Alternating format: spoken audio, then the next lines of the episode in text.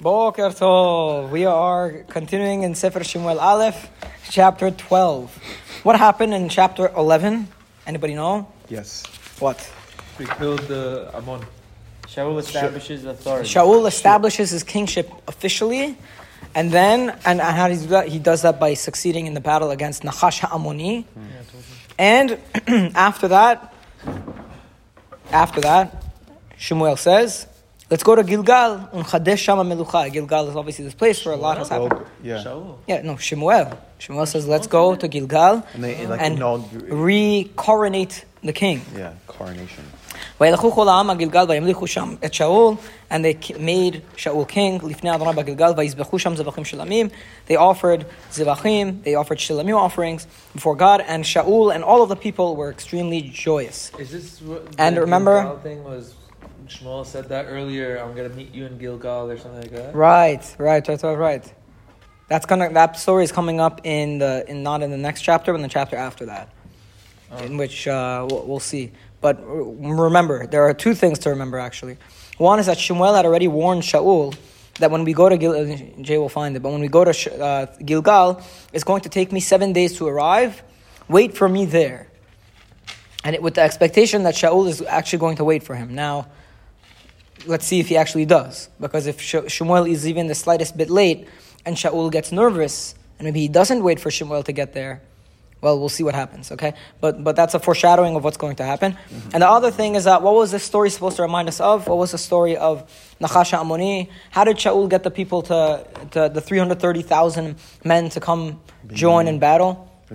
He took an he took a couple of cattle, took a couple of uh, of cows. He slaughtered, he cut them up into pieces, and he sent them out to all of Israel. Now, what is that an obvious reference to? Whenever you kill. Who sent out a cut Oh, up? the not Gidon? No. no, Shevet Levi, the, the, the Levi from the story of Pilegesh Begiva. Okay, the Levi from the story of Pilegesh Begiva when his when his concubine sent the when when Binyamin killed this thing, his his concubine, he he cut the concubine up. He sent the pieces of her to all of Israel, and they came to do battle against Binyamin. Now, interestingly, Shaul, who is from Shevet Binyamin, who is brought to task by the people who were killed in the story of Pilegesh Begiva, the people from Yavesh Gilad. Those people, uh, Shaul then takes the cows and he cuts it up the same exact way that the Levi did in the story of Pilegesh Begiva. It's an obvious reference, it's an obvious parallel, and the idea is to tell us that the what was the disunity of Israel before and the civil war of Israel before is now being solved through the might and leadership of Shaul. Okay, that's the idea. That was the idea of chapter 11. In Parak Yud, Pasuk. Uh, Here, read, read us the Pasuk, Parak Yud, Pasuk Hebrew in English. in English. Then you shall go to Gilgal ahead of me. Behold, I will go down to you to offer burnt offerings and slaughter peace offerings. You shall wait for seven days until I come to you, and I will inform you of what you, to, you are to do. Okay, so wait for me for seven days and I'll inform you as to what you are to do. Okay, that's, those are key words that Shemuel had told to Shaul very early on, because at that time they weren't even planning on being in Gilgal yet. But he says, eventually when we get to Gilgal, I'm going to ask you to wait for me for seven days. Okay, good. Chapter 12. Chapter 12 is an interesting chapter. It's kind of like a, a pause on the story. And chapter 12 represents the conclusion of, you know, this establishing the king. Shemuel sees that the king has now been established. He's now content with the fact that all of Bnei Israel followed the king. And now he has to say his concluding remarks as to the nature of the kingship and to what he thinks about Israel's original request for the king. Okay?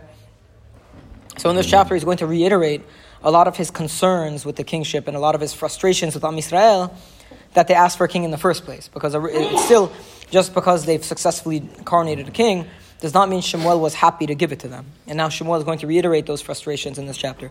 Shemuel says to all of Israel, "Hine shamati bekolechem, I've listened to your, to your voices, to everything that you told me, and I put for you a king. And behold, now the king is going before you. And I am old, and I've uh, and I've uh, become of age. Become of age, yeah. My sons are with you, meaning instead of me, meaning it's not me anymore, but it's my sons.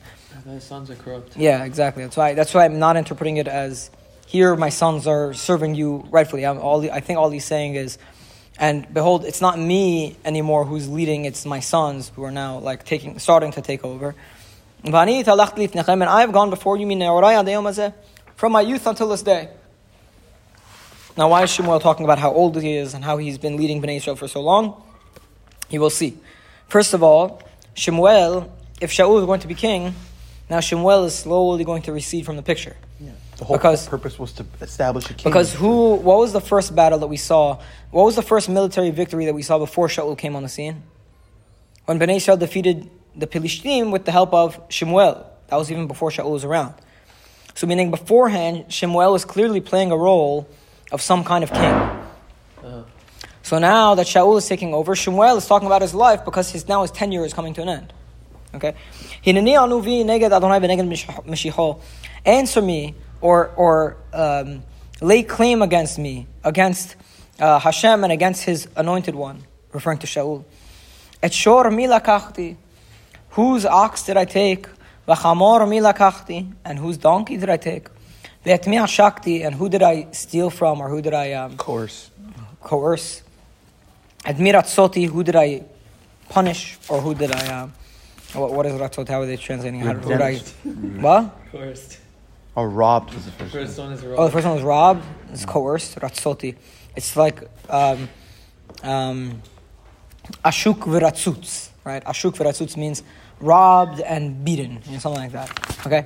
Umiad mi lakachti chofer. Who did I take a bribe from? Ve'alim enaibo, and then I, I covered my eyes. Did I do anything wrong? Ve'ashiv lachem. And if you have a claim that I've done any of these things, that if I've hurt anybody, that I've stolen from anybody, that I've taken any bribes, I've done anything and I've covered my eyes from it, tell me and I'll answer you. By the way, so with the sons part, one of the commentators nicely explains, since Shemuel was about to rebuke the nation for having, uh, for having demanded a king, he first wanted to prove that he had no self-serving motives.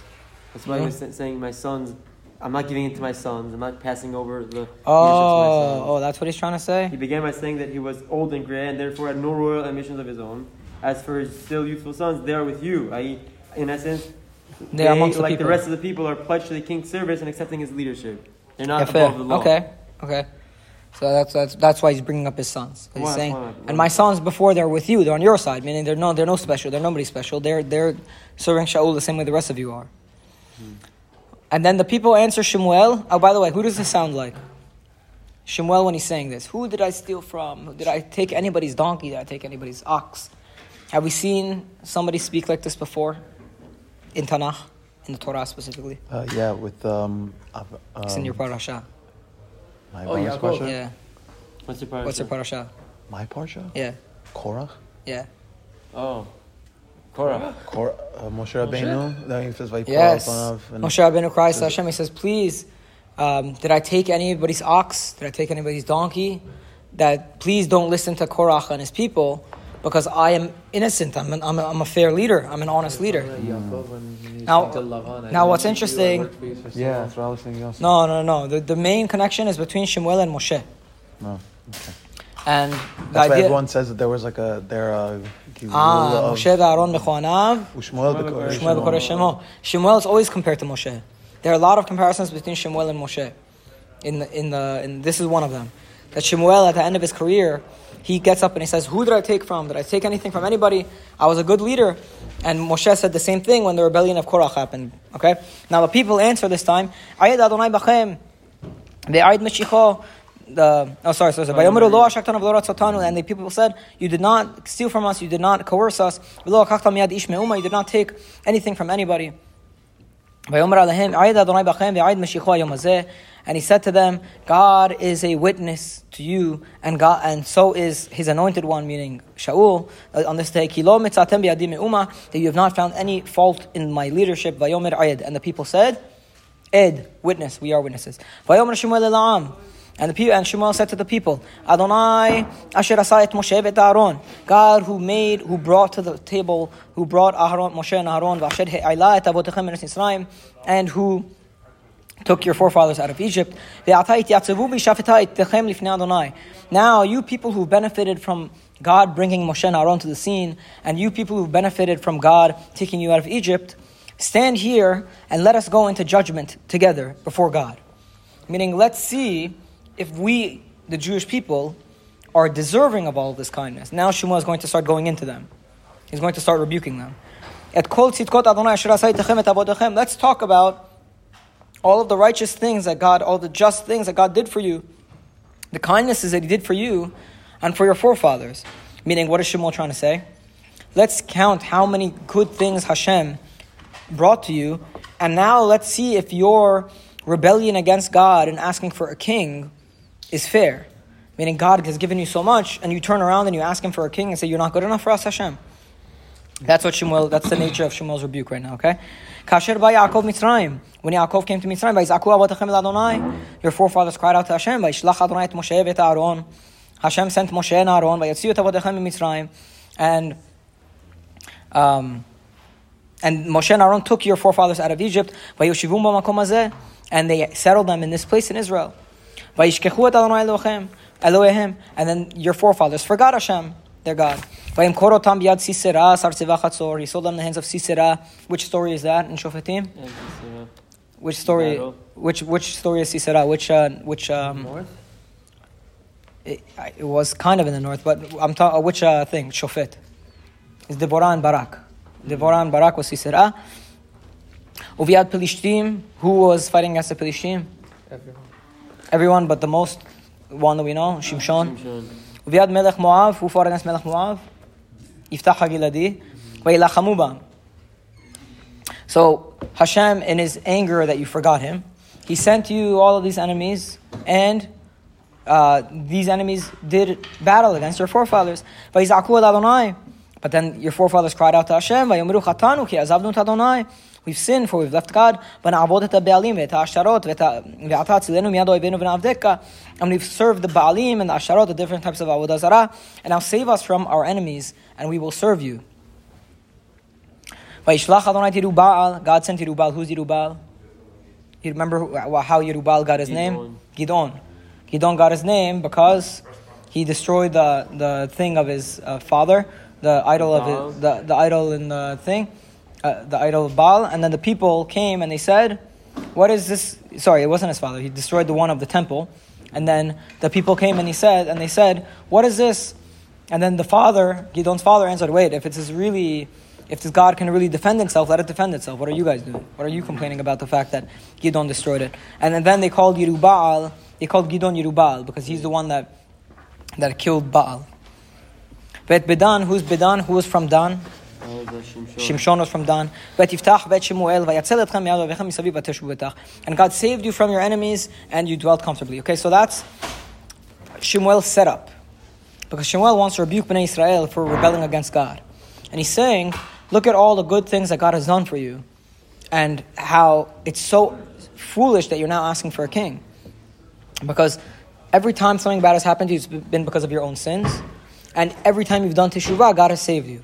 So instead of asking for a king, you should have just Teshuvah. done teshuvah. That's Shemuel's argument. Okay, we'll continue the argument. Be'ezrat Hashem tomorrow. Baruch Adonai Olam. Amen, amen. Amen. amen.